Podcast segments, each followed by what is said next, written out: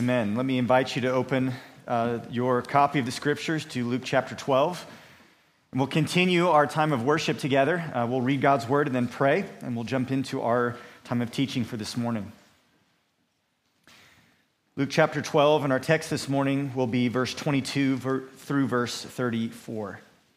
Luke 12, 22 through 34.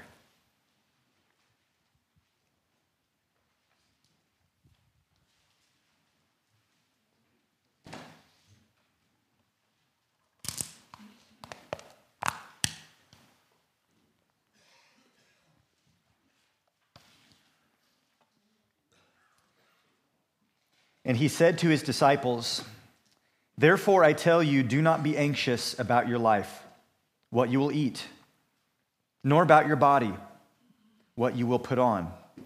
For life is more than food, and the body more than clothing. Consider the ravens. They neither sow nor reap. They have neither storehouse nor barn, and yet God feeds them. Of how much more value are you than the birds? And which of you, by being anxious, can add a single hour to his span of life? If then you are not able to do as small a thing as that, why are you anxious about the rest? Consider the lilies, how they grow. They neither toil nor spin. Yet I tell you, even Solomon, in all his glory, was not arrayed like one of these.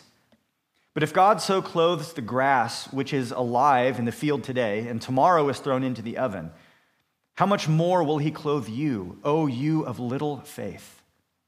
And do not seek what you are to eat and what you are to drink, nor be worried, for all the nations of the world seek after these things, and your Father knows that you need them. Instead, seek his kingdom, and these things will be added to you. Fear not, little flock, for it is your Father's good pleasure to give you the kingdom. Sell your possessions and give to the needy. Provide yourselves with money bags that do not grow old, with a treasure in the heavens that does not fail, where no thief approaches and no moth destroys. For where your treasure is, there will your heart be also."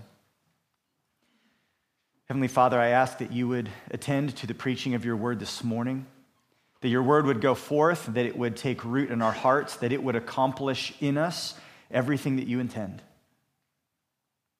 I pray that you would comfort those who are weak, that you would bring conviction to the sin that is in our lives. I pray that you would strengthen our faith, that we might trust you and love you as we ought. We pray this in Christ's name. Amen.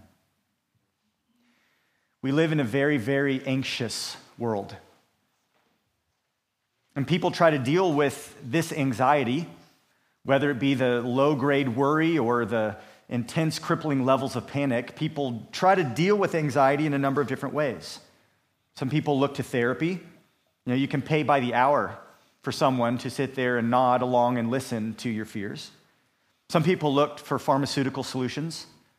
In fact, one recent study found that over 37 million Americans are taking antidepressants right now. Other people latch on to the empty jargon of motivational speakers. There's a lot of people out there that want to be a help to you, and they offer little mantras and life hacks. They promote things like self-care, the power of positivity. They will urge you to cut toxic people out of your life, which, if you know what the Bible says, that's a problem because I'm the most toxic person in my life, right? The heart is deceitful and desperately sick. Who can know it? They will urge you to change your circumstances. This kind of stuff is all over social media, by the way. Some people have even bought into the lies of New Age thinkers who promote some variation of the law of attraction, that if you envision something that is good and you sort of speak your truth into the universe, that you can somehow manifest your own destiny. You can speak your hopes and dreams into existence. If you believe it, if you dream it, you can do it. You can look for peace in success. You can give yourself to your career. You can look for comfort in the arms of a lover and pursue romance and love and affection. You can try to find distraction from your anxieties through a screen. You can try to escape the pressures of life through drugs and alcohol. But ultimately, all of these solutions to anxiety fall short. What we need is none of those things. What we need is some biblical counsel. And good news, I know the best biblical counselor in the universe. And no, he's not on staff at this church. He's actually the head of the church. Jesus is our counselor, the ultimate counselor. And in his teaching, in this portion from Luke chapter 12, he gives us not a prescription for pills, not a therapeutic approach to our problems. He gives us a God-centered solution to anxiety. What we need is change that is rooted in the truth, change that is empowered by God's grace. And Jesus shows us the way. He points us towards that pathway of change, towards freedom from anxiety. I'm convinced that this text is relevant for every person in this room because either you wrestle with anxiety or you're close to someone who does. And Jesus addresses this anxiety, not as a physical problem or a psychological problem. He addresses it as a spiritual problem, one that actually reveals our theology, one that actually reflects the presence or the absence of faith. And as he teaches his disciples, he offers us this perfect mixture, this gracious blend of commands and arguments and comforts that point us to this God-centered solution for anxiety. So what is the solution? While anxious hearts usually desire a change of circumstances, we want everything around us to change. Jesus calls us to a change of heart. In verses 22 through 23, we find, first of all, that anxious hearts need to embrace a right view of life. That's point number one. Anxious hearts need to embrace a right view of life. Verse 22, Jesus says to his disciples, "Therefore I tell you, do not be anxious about your life, what you will eat, nor about your body, what you will put on. For life is more than food, and the body more than clothing." Life in the first century, if you were not among the wealthy, the upper class, was not as easy as it is for most of us. Just getting by day to day was a real difficulty. There was no drive-through. There was no freezer we could pull out a frozen lasagna for dinner. And you add to this just already sort of difficult way of life, add to this the fact that following Jesus was costly. These disciples who had chosen to leave everything else behind and follow Jesus, they had experienced division in their families, and they had earned some new enemies by following Jesus. So anxiety about their daily needs was a real challenge. Now, these disciples, just to remind us where we're at contextually, they've been listening to Jesus teach, and he's been teaching, warning against the danger of covetousness. He just told the parable about this rich fool who trusted in his wealth and his riches. And it's possible that his disciples had been thinking, "Jesus, I'm not trying to get rich, I'm just trying to get by. I'm not concerned with all these extra wants. I'm concerned with real needs." But as Jesus begins to teach them, he shows that freedom from anxiety and forsaking covetousness both require the same foundation. It requires believing in the truth. Anxious hearts need to embrace the right view of life. We can see the parallel arguments that Jesus is making. If you look up at verse 15, we can sort of summarize in this way. Jesus says, "Don't covet." Why? He grounds it in reality, because life is more than the abundance of possessions. Then in verse 22 and 23, he essentially makes the same argument. He says, "Don't be anxious." Why? Because life is more than food and clothing. As we saw last week, your emotions and your desires, they reflect what you actually believe. Anxiety, just like covetousness, has the wrong view of what really matters. Jesus says life is more than food and clothing. So what is life? What is this more that Jesus is pointing us to? Well, life is found in the person of Christ. He is the way and the truth and the life. In John chapter 17, verse 3, Jesus says, "This is eternal life, that they know you, the only true God, and Jesus Christ, whom you have sent." Life is found in knowing the person of Christ. Life is found also in the word of Christ. Jesus modeled for us what it looks like to hang on to God's word as the essence of our life. In Matthew 4, verse 4, Jesus rejects the temptation of Satan, and he answers him in the wilderness, "It is written, man shall not live by bread alone, but by every word that comes from the mouth of God." Life is found in the person of Christ, in the word of Christ, and it's given to us through the Spirit of Christ. Romans 8:10 says that if Christ is in you, Although the body is dead because of sin, the spirit is life because of righteousness. Life is found in knowing Christ and his word. It's found in the indwelling power of his spirit. It is about way more than just food and clothing. These are spiritual matters that are of far greater significance than even those daily necessities. As Jesus remarked in Luke chapter 9, what does it profit a man if he gains the whole world and loses his soul? Jesus is constantly teaching his disciples and exhorting his disciples to learn to see the world through the lens of God's perspective, to understand what actually matters most.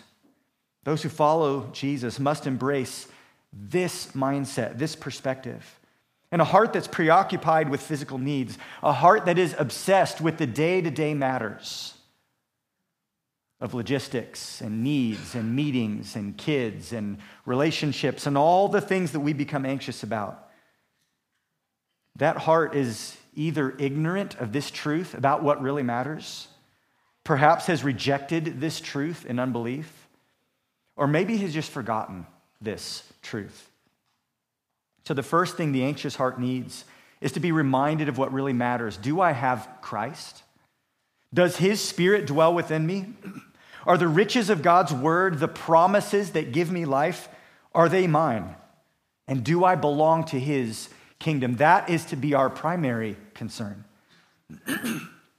That is what matters most. And this truth of what really matters in life, it not only destroys covetousness in the heart, it also keeps us from anxiety. Not only does anxiety show we have the wrong view of life, but it also says something about our view of God. Number two, in verses 24 through 28, we find that anxious hearts not only need to embrace a right view of life, we also need to embrace a right view of God. Anxious hearts need to embrace a right view of God. And you see, anxiety shows that we don't think that God cares enough to meet our needs, or we fear that perhaps he's not able to meet our needs. So we need to somehow take care of ourselves and meet our own needs. But Jesus counters this wrong view of God by urging his disciples to consider three things. He says, consider the ravens. He says, consider the futility of your anxiety. And then he says, consider the wildflowers. In verse 24, he says, consider the ravens. He says, they neither sow nor reap. They have neither storehouse nor barn, and yet God feeds them. Of how much more value are you than the birds? Jesus has used birds as illustrations before. In verses 6 through 7, he tells them to consider the sparrows that are sold in the marketplace and how God cares for them and knows each of them. And here he makes a similar point. And those sparrows did have some use in the marketplace, even though they only cost a few small coins. But the ravens makes an even stronger point because ravens were unclean. It was not something you would have ever bought in the marketplace. The Jewish people had no value for ravens. They were trash birds. They ate dead carcasses and things like that. They were scavengers. So they were unwanted, unvalued. And Jesus says, consider the ravens. Even though they're of no value to you, God cares for them. Consider the ravens. Unlike the rich man in the parable, they're not farmers. They can't sow and reap and have a great gain. They're unable to build barns and warehouses to store all of their abundance, yet God feeds them. Then comes the punchline. You are more valuable than the ravens. And this is not a question. It's a statement. Jesus is inviting them, calling them, summoning them to believe something about God that is true, that he cares more for you than he cares for the ravens. And therefore, if he cares for something as small and insignificant as ravens, don't you think he will care for you? And this is not a new truth. They should have known this truth in the stories of the Old Testament. For example, God had fed the nation Israel in the wilderness for 40 years. He had sent them bread from heaven, the manna that fell each day to feed the entire nation, 2 million people. He had given them water from the rock to feed them and their livestock in the wilderness. Later on in the book of 1 Kings, we find God feeding the prophet Elijah during a 3-year drought. And you know how he did it? He did it actually through means of ravens. I wonder if that connection popped up in their minds. Elijah camped out next to a creek bed, and the ravens would bring him food each day. God sovereignly provided for the needs of a nation, for the needs of faithful servants. And they had already seen Jesus himself feed 5,000 men plus women and children that were gathered as he multiplied that young boy's loaves and fishes. There had been 12 baskets left over, symbolizing God's abundant provision for the 12 tribes, for the whole of his people. Jesus had taught them to pray in the Lord's Prayer, "Give us this day our daily bread." He's been showing them this truth. God had proven both his power and his faithfulness time and time again. We see God's power and God's faithfulness in creation. He feeds the ravens. We see it in redemptive history as he feeds Israel and Elijah and the crowd gathered there next to the Sea of Galilee. We see it in Jesus' teaching as he trains us to pray for daily bread and to trust that God answers those prayers, that he's a good father who will not give us a stone or a scorpion when we ask for a fish or a loaf of bread. And we've probably seen it in our own lives as well, haven't we? You know, we could probably stop the sermon right now and just go row by row and allow people to give testimony to exactly how God has met their needs in times past. If you've walked with Jesus for any amount of time, you have those stories. This ought to form in us a right view of God, a view of God that leads us to trust him. After pointing out what God is able to do, Jesus then pivots to remind us about what we are not able to do. He says, "Consider the futility of your anxiety," in verse 25 and 26. "Which of you, by being anxious, can add a single hour to his span of life? If then you are not able to do as small a thing as that, why are you anxious about the rest?" When we fret over the future, when we mull over things in our minds and we worry and we become anxious, we are really acting as if our thinking and planning and worrying will somehow solve the problem. That's what that is. But Jesus attacks this foolish thought with some good old common sense. What does your worry really accomplish? What good does it do? Nothing. He says you can't add a single hour to your life. Think about that. If you live 70, 80, 90 years, what's the difference? What difference does 1 hour make? Even if you could add 1 hour by worrying, which you can't, that wouldn't even be anything to write home about, would it? It's a small thing, Jesus says in verse 26. Such a small thing as that, you can't even do that. But we worry about all kinds of bigger things that we have far less control over, don't we? As Corrie Ten Boom wisely stated, worry does not empty tomorrow of its sorrow. It empties today of its strength. It's pointless. It's foolish. It's futile. Anxiety reveals not only a lack of trust in God's ability and goodness, but it also reveals an overconfidence in ourselves that we think we are the solution to our problems. Part of having the right view of God is having a humble view of ourselves. Have you ever thought about your anxiety as a form of pride? Have you ever thought about your anxiety as a form of foolishness? Have you ever thought about your anxiety as being completely illogical? Because that's what Jesus is telling us in this text. That may seem a little bit jarring. Typically, we think of someone who is feeling anxious as someone who needs comfort, and Jesus will offer that comfort later. But Jesus is not a therapist who simply listens and nods sympathetically. He's giving us a strong dose of realism. He's giving us some biblical smelling salts to wake us up from the stupor of our foolishness and our pride and our deception. He says, consider the ravens, consider your own inability. And then third, he says, consider the wildflowers. Look in verse 27. Consider the lilies. This word is difficult to translate. It might refer to one species of flower, but it probably is just referencing all the different kinds of things that were growing out in the field. He says, consider the lilies, how they grow. They neither toil nor spin. Yet I tell you, even Solomon in all his glory was not arrayed like one of these. But if God so clothes the grass, which is alive in the field today, and tomorrow is thrown into the oven, how much more will he clothe you, O you of little faith? I have to imagine that Jesus here, as he's teaching, likely outside, that he can even point to some examples of this. The flowers of the field are beautiful, but we all know it's not because of their hard work. It's not because of their brilliant planning. This is God's doing. And Jesus reminds us that God's handiwork, God's solution to our needs, outshines even the glorious splendor of Israel's richest king, Solomon the Great. People traveled hundreds of miles to see the temple of Solomon, to see the kingdom of Solomon, to hear the wisdom of Solomon, to see the riches of Solomon. But God does something better than that every spring, just for fun. And then it dies, and it's usually gathered up, and they burned off their fields so they could plant crops next year. And then God does it again the next spring, just for fun. Again, Jesus reasons with the anxious heart. If God does that, if he clothes the flowers, the lilies, the grass of the field with such rich and beautiful colors, for such temporary and common things, don't you think he will take care of you?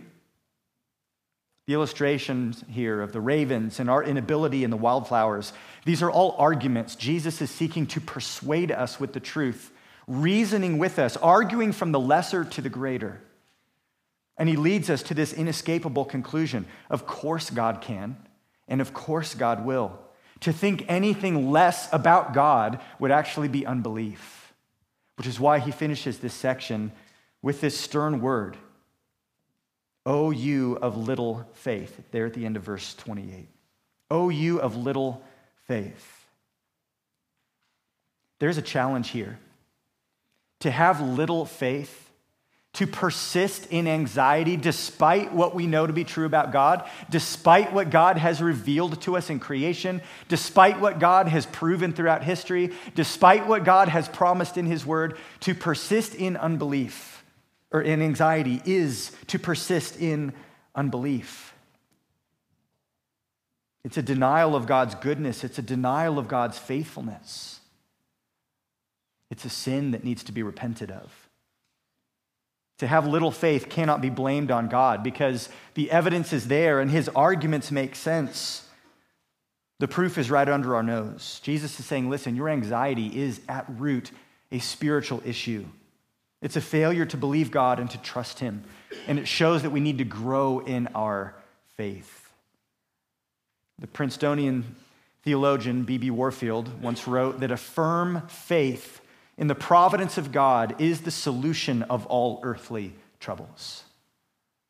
It's faith in God's care and his control, his providence, his plan, his provision.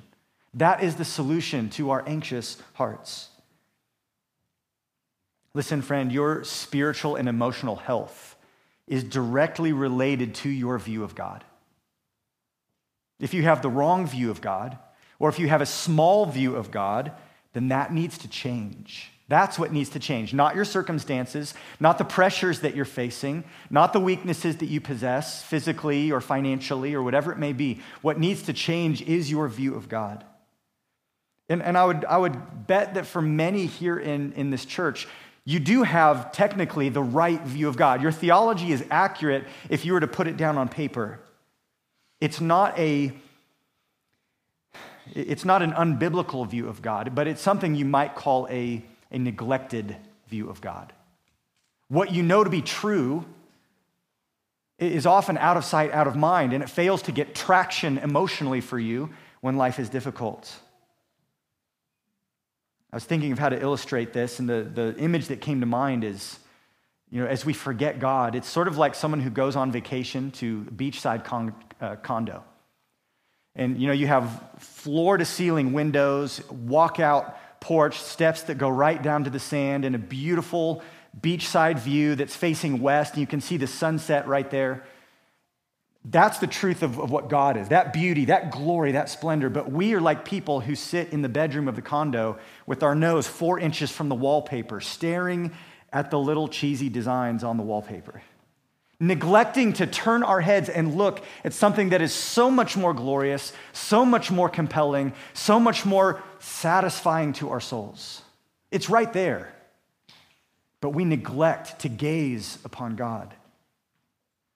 We need to see God more fully, more frequently, and stop fixating on our problems and our circumstances and our needs, and instead lift our gaze to behold our God. Anxious hearts need to embrace a right view of life. We need to embrace a right view of God. And then thirdly, anxious hearts need to embrace the right priorities. Embrace the right priorities. Typically, when we feel anxiety, we're desperate for God to do something for us. It's fascinating here how Jesus instructs those who are anxious rather to focus on serving and obeying God. Look in verse 29 through 34. And do not seek what you are to eat and what you are to drink, nor be worried.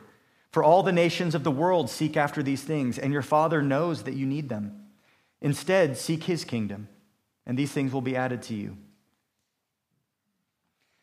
The word seek here that Jesus uses three times, it means to devote ourselves to something. It's a commitment. It's a focus on something that we are consistently pursuing and focusing on. So Jesus isn't saying here, don't go to work, don't make a grocery list, don't buy new clothes for your kids when their jeans are about 2 inches too short. He's not saying that we should neglect those daily necessities. He's saying, don't let those matters of daily life rule your heart. Those are not to be the things that weigh heaviest on you. Those are not to be the things that consume your energies and your affections. We don't seek those things. He says, do not seek those things or be worried. And the word for worried here is a different word than what's translated anxiety in verse 22, 25, and 26. The word that the ESV renders worried here has the idea of being lifted up.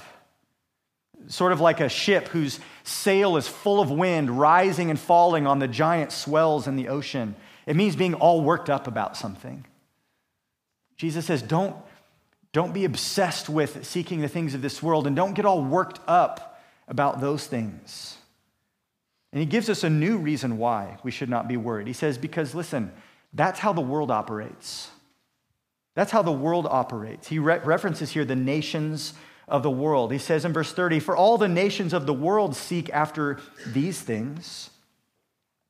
There's pagan people out there who don't worship God, who do not trust him, who have not believed his promises.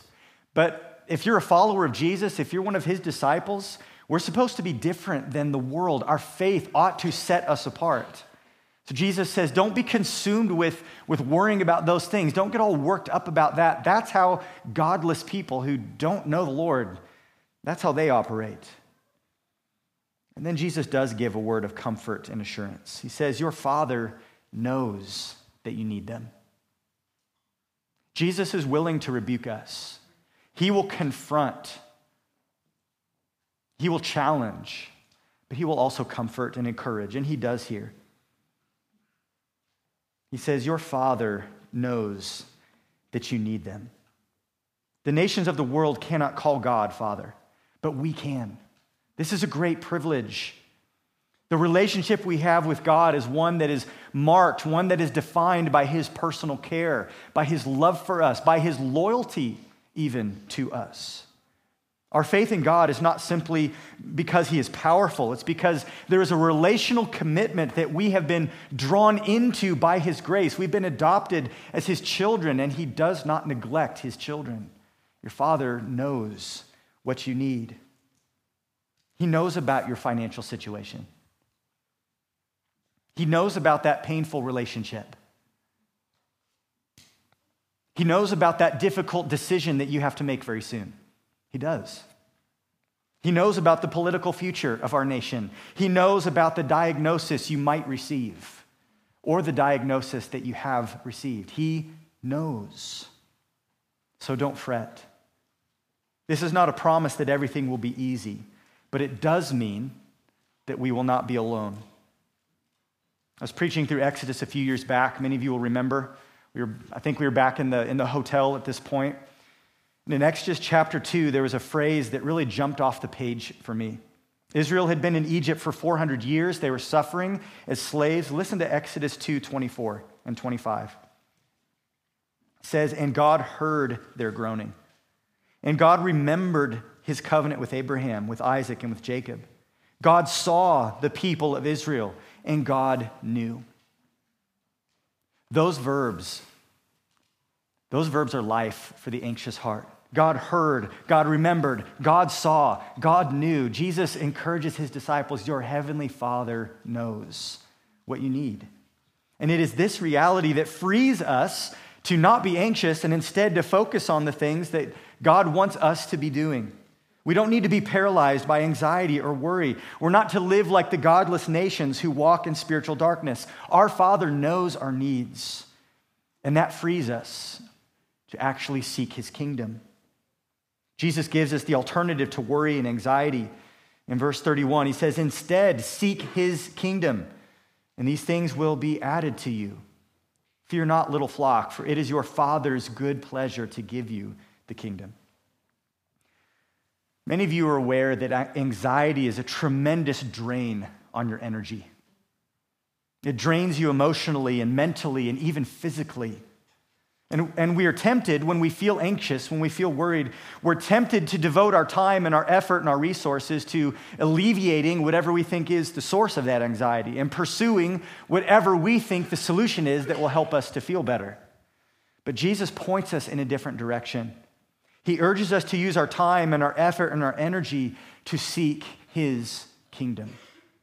We're to replace the wrong focus with the right focus, to replace the wrong concerns with the right concerns, to replace the wrong priorities with the right priorities. If you're feeling anxious, you're not just a helpless, passive victim who has to sit and wait and do nothing. Jesus encourages us, says, your Father knows you need to get busy seeking his kingdom. So what does it actually mean to seek his kingdom? Well, to put it simply, I think it's synonymous with seeking Christ. Knowing Christ is how we enter the kingdom. Becoming like Christ is how we live as citizens of the kingdom. Serving and obeying Christ is how we invest in his kingdom. Devoting ourselves to the life and ministry of the church, which is the body of Christ, is how we participate today in the present reality of the kingdom. Telling other people the good news about Christ, sharing the gospel, is how we advance the mission of the kingdom. To seek the kingdom is to seek Christ, to serve Christ, to love Christ.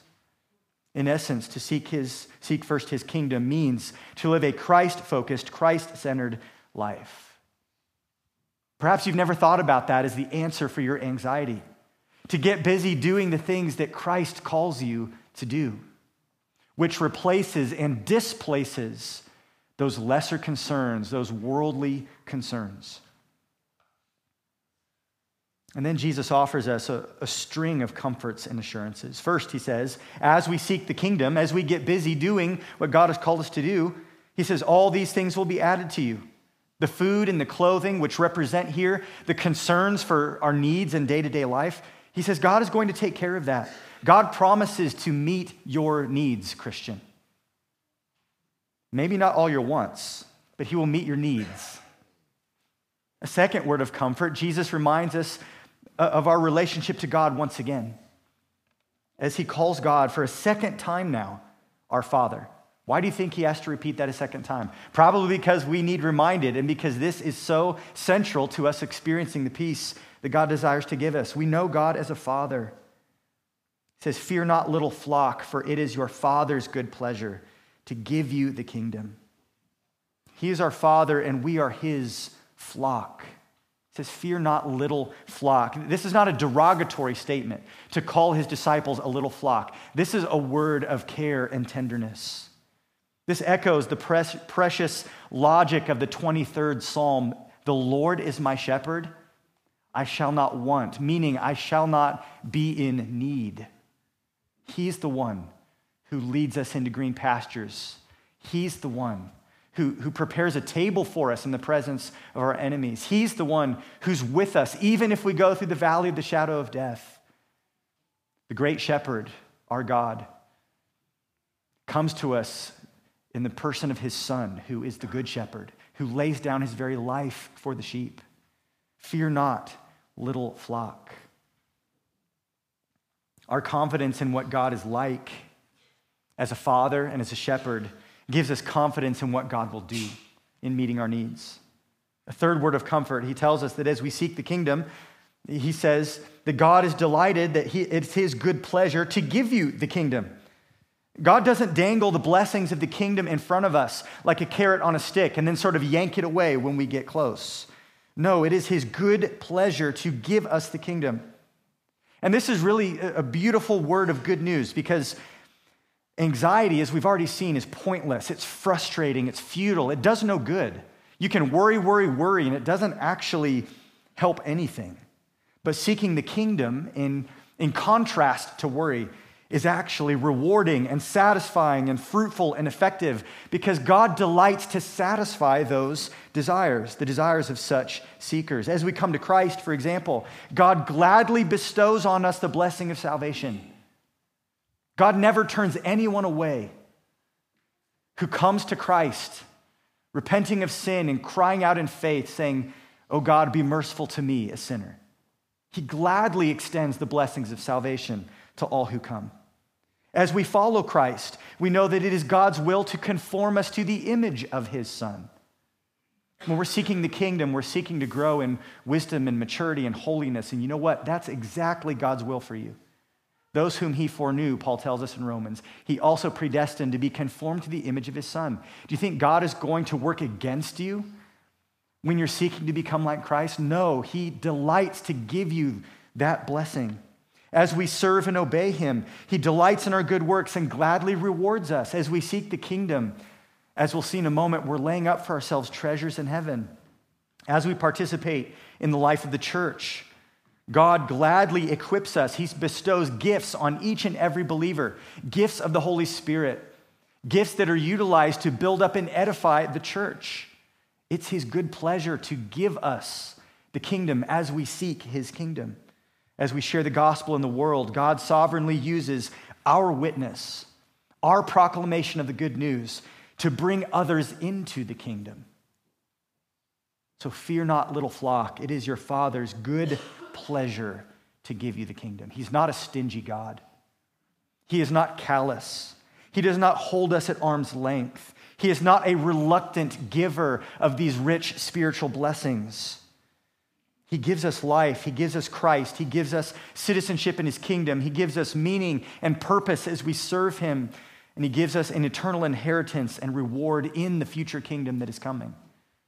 That ought to incentivize us to seek his kingdom. Worry is pointless, but seeking the kingdom brings with it abundant blessings from God. I think we see this idea summed up so poignantly in Psalm 37:4. Where the psalmist says, "Delight yourself in the Lord, and he will give you the desires of your heart." And you can read that in a man-centered way that, well, if I just make God happy, then I can get whatever I want. You know, the car, the house, the wife, the health, the riches, the success, whatever it may be. But that's not what that verse is saying.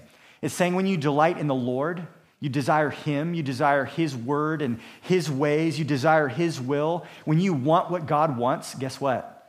He's going to satisfy those desires, because now you're wanting what he wants. Fear not, little flock. It is your Father's good pleasure to give you the kingdom. So seek the kingdom. And then Jesus gives us a practical step towards seeking the kingdom. He gives us one example of one thing we can do if we're serious about seeking first his kingdom. He says in verse 33, "Sell your possessions and give to the needy. Provide yourselves with money bags that do not grow old, with a treasure in the heavens that does not fail, where no thief approaches and no moth destroys. For where your treasure is, there will your heart be also." Rather than anxiously grasping onto things because we think that's what we need, those who trust God are actually set free to meet the needs of others. Our concern becomes not our needs, but how God might use us to meet the needs of other people. Jesus doesn't say here that ending poverty is the goal. In fact, elsewhere, he will tell his disciples, "The poor you will always have with you." Actually, his focus is more about the effect that this kind of giving has on the giver. You notice that? What's the effect that this has on the giver? Well, this kind of giving does two things. First, it lays up rewards in heaven, the kinds of rewards that can't be lost. This is, again, such a stark contrast to the parable of the rich fool who builds these big barns. He stores up all of his wealth. He thinks he has it made. And then he dies and he loses it all. Jesus says, look, if you're meeting the needs of others, you're seeking the kingdom, instead of being anxious and fretful and hoarding things for yourself, you're actually generous and seeking to bless and minister to other people. He says that actually gets you money bags that do not grow old. That gives you a treasure in the heavens that does not fail. It gives you a treasure that no thief can steal. There's no corruption. There's no moth that can eat holes in that kind of reward. This giving lays up a reward in the heavens. But this kind of act of selfless generosity and giving and an open-handed willingness to part ways with your things if need be, that also shapes the affections of our heart. Verse 34, for where your treasure is, there will your heart be also. This is one of those verses every Christian should memorize. This is one of those verses that should roll off the tongue for us, that we should often think about and meditate on and pray through and think about how to live it out. And it really is one of those truths in Jesus' marvelous wisdom. It sort of points two directions. On the one hand, it's revealing. Where your treasure is, there your heart will be also. If you want to know what someone loves, what they believe in, what they value, look at what they invest in. Where does their time and money go? That'll tell you what's important to them. So this is a diagnostic tool, but it's also a prescription. As you evaluate your heart and you recognize some things need to change, Jesus doesn't say, wait until your heart gets in the right place and then you'll start doing things like this. He says, no, start doing things like this and that will help put your heart in the right place.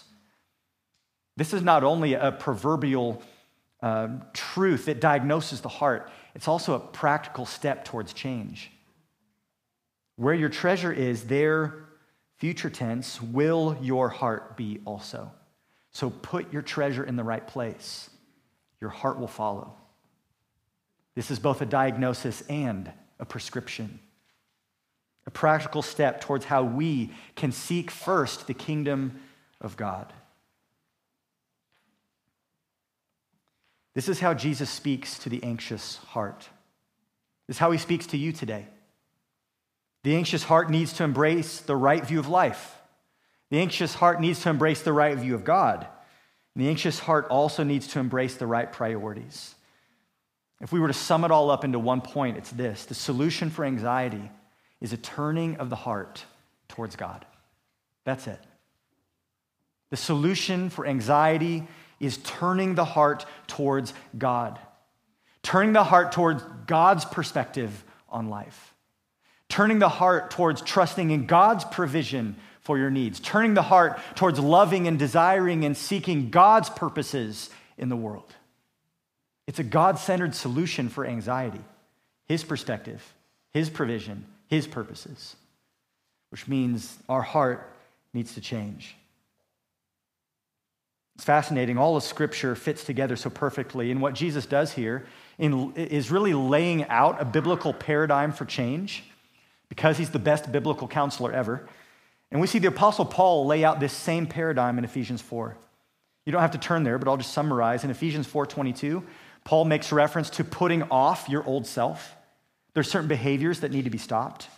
Jesus maps out for us what needs to be put off. Put off worrying, put off trusting in self, put off seeking the wrong things.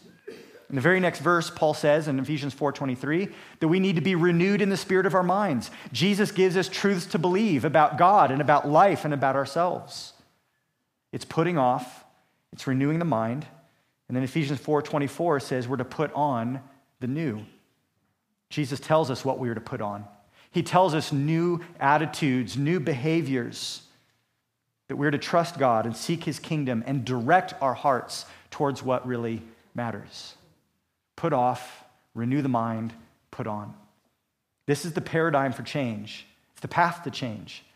Jesus teaches it. Paul teaches it. We could go to other places and see it as well. And I hope that's encouraging to you this morning. Because if you're someone who wrestles with anxiety, if your heart is perhaps anxious today, be encouraged. You can change. That's not some diagnosis you're stuck with the rest of your life. This is something God desires to sanctify in you. And if you're a believer, this is not only possible with the help of the Holy Spirit, it's also inevitable because this is something that God is committed to. This is the process of sanctification, spiritual growth.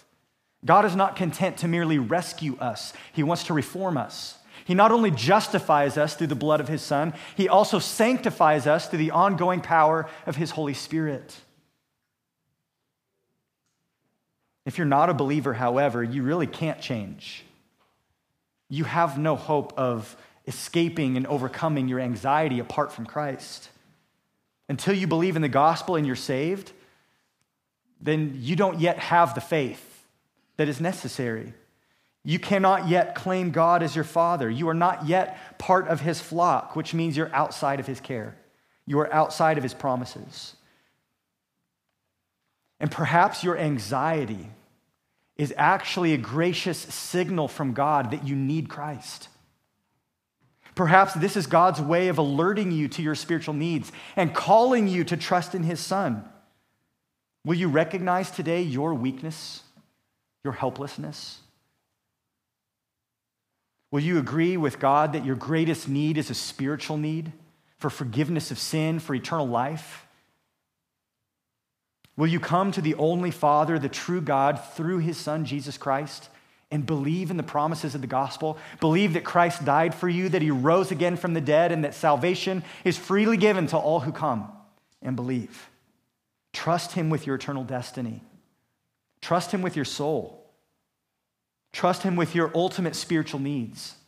And what you will discover when you find that everything you really need is already given to you in Christ, what you'll discover is it becomes far easier to trust God with these lesser needs. If you are a believer, however, and you wrestle with anxiety, let me give you a couple practical steps that you need to take. You just jot these down, think about these, talk about these with your small group. If you're a Christian who wrestles with anxiety, then you need to, first of all, interrogate your fears and rehearse the truth. Interrogate your fears and rehearse the truth. You need to ask yourself the question, why? Why am I anxious? Specifically, what lie are you believing? Remember, what we feel and what we desire ultimately reflects what we believe. So if I'm feeling anxious, what is it that I'm actually believing? What lie am I embracing and what truth am I failing to believe? The reality is all of us have this little false teacher that lives inside of us, hiding out in the corner of our heart, and he preaches lies to us every day. Denying the truth about God, denying the truth about God's word, and we need to confront that little inner heretic and kick him to the curb. Say, no, that's not true. That's not true, and I will not believe you. We're commanded to follow Christ, not follow our emotions. We're commanded to be filled with the Spirit, not controlled by our flesh. We're commanded to trust in the Lord, not to lean on our own understanding. So when you feel anxious, you need to interrogate those fears. Why? What is it that I'm believing? What is it that I'm not believing? Martin Lloyd-Jones, the British pastor and doctor, writes a wonderful little book on those who deal with inner turmoil and anxiety and depression. And I've probably quoted this before, but it's worth reading again. He writes, "Have you realized that most of your unhappiness in life is due to the fact that you are listening to yourself instead of talking to yourself? Take those thoughts that come to you the moment you wake up in the morning. You have not originated them, but there they are, talking to you. They bring back the problem of yesterday. Somebody's talking. Who's talking? Yourself is talking to you." And then he comments on Psalm 42. He says, this man's treatment in Psalm 42 was this. Instead of allowing this self to talk to him, he starts talking to himself, and he quotes the psalm. "Why are you cast down, O my soul?" he asks. That's how you interrogate your fears, your griefs, your insecurities. "Why are you cast down, O my soul?" he asks. His soul has been depressing him, crushing him. So he stands up and says, "Self, listen for a moment, I will speak to you." Rather than listening to ourselves, we need to preach the truth to ourselves. If we discover that we are not believing the truth, we need to repent of our unbelief, reject the lie, and grab onto the truth. And one truth we need to especially rehearse to ourselves is the truth of the gospel. It may be tempting for you to listen to a sermon like this and say, well, maybe God is in control, maybe he is a father, and maybe I'm one of his sheep. But it sure seems like he lets a lot of things pile up on me. Maybe he loves other people and cares for them, but he's putting this sheep through the ringer. Every time we go through something difficult, every time we feel vulnerable, we're tempted to question God's love and God's care. Pastor H.B. Charles writes this, "Don't measure the love of God by your circumstances. Measure it by the bloody cross and the empty tomb." I promise you, there's nothing that any of us is facing that is a bigger problem or a more impossible problem than the separation that our sin has caused between us and God. There is no problem, no threat we face that is a bigger threat than the wrath of God that we deserve because of our sins. The measure of God's love has already been demonstrated at the cross. And if Christ is yours, if the gospel truth is something you believe in, that is the proof of God's care, God's sovereignty, God's love, which means that's the medicine. That's what you need to preach to yourself. Do not measure God's love or God's wisdom by all the things that are happening around you in your circumstances. Look to Calvary, look at the bloody cross, look to the empty tomb, and believe the truth. We need to interrogate our fears and rehearse the truth. Secondly, you need to cry out to your Father. Again, He knows, He understands, He provides, He comforts. Rather than using all your energy to fret and to mull over things and to maybe dump it on that person who's close to you, rather, we should pour our hearts to God. Psalm 62:8, trust in Him at all times, O people. Pour out your heart before Him. God is a refuge for us. We're not to suppress our fears. We're to give them to God. We're not to numb ourselves to our needs and concerns. We're to give them to God. Jesus instructs us, doesn't He, in the Lord's Prayer? Give us this day our daily bread. Take those things to the Lord. Philippians 4:6, do not be anxious about anything, but in everything by prayer and supplication with thanksgiving, let your requests be made known to God, and the peace of God, which surpasses all understanding, will guard your hearts and your minds in Christ Jesus. Take that energy you're using to worry and redirect it into prayer. By the way, this is a great tactic of spiritual warfare because the enemy wants you to doubt God. He wants you to be afraid. He wants you to be anxious. So he's going to tempt you by bringing all these things and putting them on your plate. But if you start turning all of those moments into prayer and worship and looking to God, He probably doesn't want you to have a strong prayer life. So you might even experience that those temptations change. It's possible. Think about it. And finally, you need to set your heart on what matters most. Again, when Jesus tells us to sell and give, He's giving us an exercise to do. This is your homework, anxious heart. Go home and seek the kingdom of God. This is an act of obedience that requires faith, but it's also an act of obedience that builds faith. So don't wait till your faith is strong to invest in the kingdom. It's through investing in the kingdom that your faith becomes strong. So trust that God will bless that obedience and strengthen you as you choose to submit to His word. So friends, this counseling session that we've been part of today is free, but now the ball is in your court, isn't it? May we take heed to what Jesus says. May we obey His commands. May we receive His wisdom, believe His promises, and come to know and enjoy the peace that He provides.